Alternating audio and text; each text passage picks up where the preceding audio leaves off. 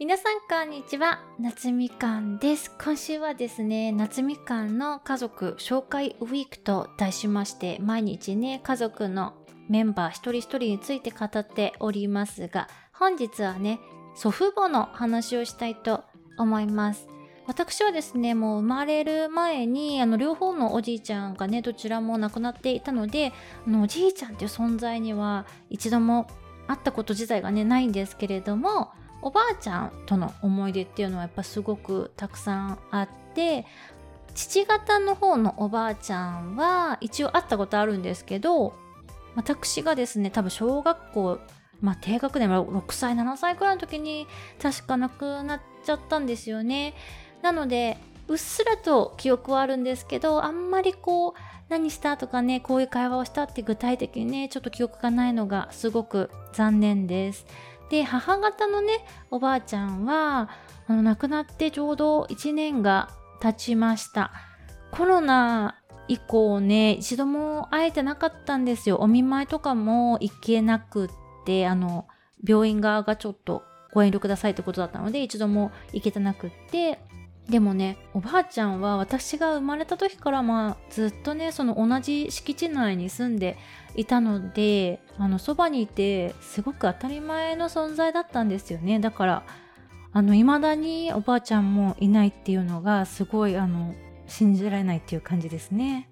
であのおばあちゃんは新潟出身であのおばあちゃんの世代にしてはですね背が、まあ、高い方で160センチぐらいねあります。で日本舞踊とかもやってたので着物ねすごいたくさん持っていました。あとはね人をこうおもてなしするのがねすごい好きなタイプなんですよ。なので私がね小学校の時とかあの学校から家に帰ってくるとあのおばあちゃん家はね毎日のようにいろんな人がね遊びに来ててねあのもう何十メーターも家から離れてんのにねおばあちゃんたちの笑い声がね 聞こえてくるっていう感じですごい賑やかな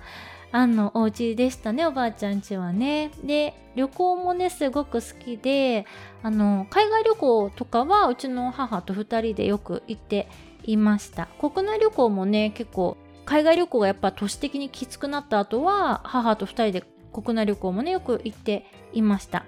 であの祖父は母がですね19歳の時にあの病気で亡くなったんですよね。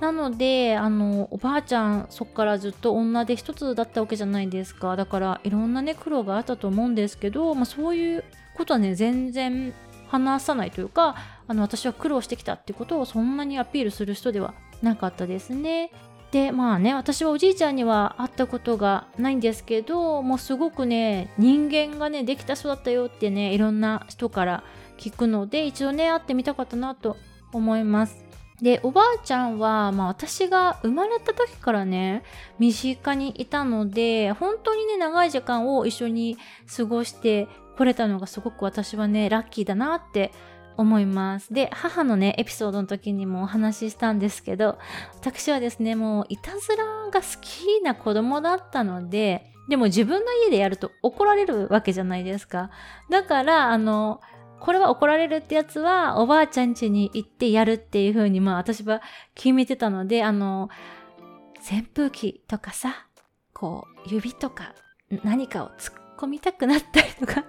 するじゃないですか。もうそういう、もう絶対怒られるっていうことは、もうおばあちゃんちでやってましたね。で、おばあちゃんはそんなにやっぱりガミガミ怒るタイプでもなかったですしね、私に対しては。で、私はおばあちゃんの初孫で、しかも女の子の孫私だけだったんですよね。だから、あの成人式の時とか振袖とか、あの着物類とかはもうたくさんね、用意してくれていましたね。あとは、植物がね、すごく好きなおばあちゃんで、あの、まあ、ちょろっと庭があったんですけど、庭にあの季節ごとにいろいろ植えてたんですよね。うん。で、今考えると、それってすごい贅沢なことだったなっていうふうに思います。あの、いつも違う種類の花が、あの、庭には咲いていて、まあ、チューリップとか水仙とかね、スズランとかもほんといろいろ咲いていてね、すごく毎回毎回私もねおばあちゃんがその花いじりというか土いじりしてるのね楽し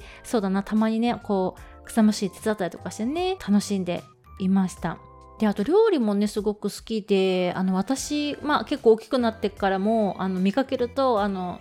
夏度のうどん食べるとか言って あの何かを食べさせようとしてくれていたんですよね。だから本当おばあちゃんはねすごく楽しい思い出がいっぱいありますね。うん。もうね本当にね最後ね一目会いたかったなって今でもうん思います。皆さんはねぜひぜひあの祖父母の方たちとの思い出とかねコメントとかでシェアしていただけると嬉しいです。それではまた次のエピソードでお会いいたしましょう。バイ。